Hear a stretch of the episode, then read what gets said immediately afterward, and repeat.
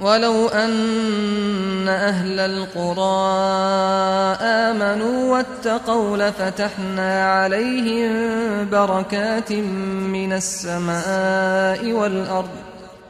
ولكن كذبوا فأخذناهم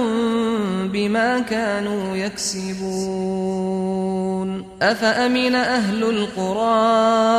أن يأتيهم بأسنا بياتا وهم نائمون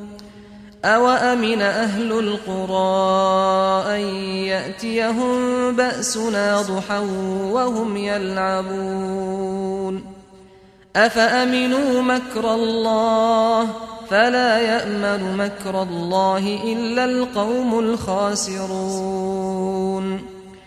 أَوَلَمْ يَهْدِ لِلَّذِينَ يَرِثُونَ الْأَرْضَ مِنْ بَعْدِ أَهْلِهَا أَنْ لَوْ نَشَاءُ أَصَبْنَاهُمْ بِذُنُوبِهِمْ وَنَطْبَعُ عَلَى قُلُوبِهِمْ فَهُمْ لَا يَسْمَعُونَ تِلْكَ الْقُرَى نَقُصُّ عَلَيْكَ مِنْ أَنْبَائِهَا ولقد جاءتهم رسلهم بالبينات فما كانوا ليؤمنوا بما كذبوا من قبل كذلك يطبع الله على قلوب الكافرين وما وجدنا لأكثرهم من عهد وإن وجدنا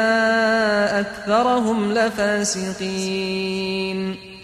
ثم بعثنا من بعدهم موسى بآياتنا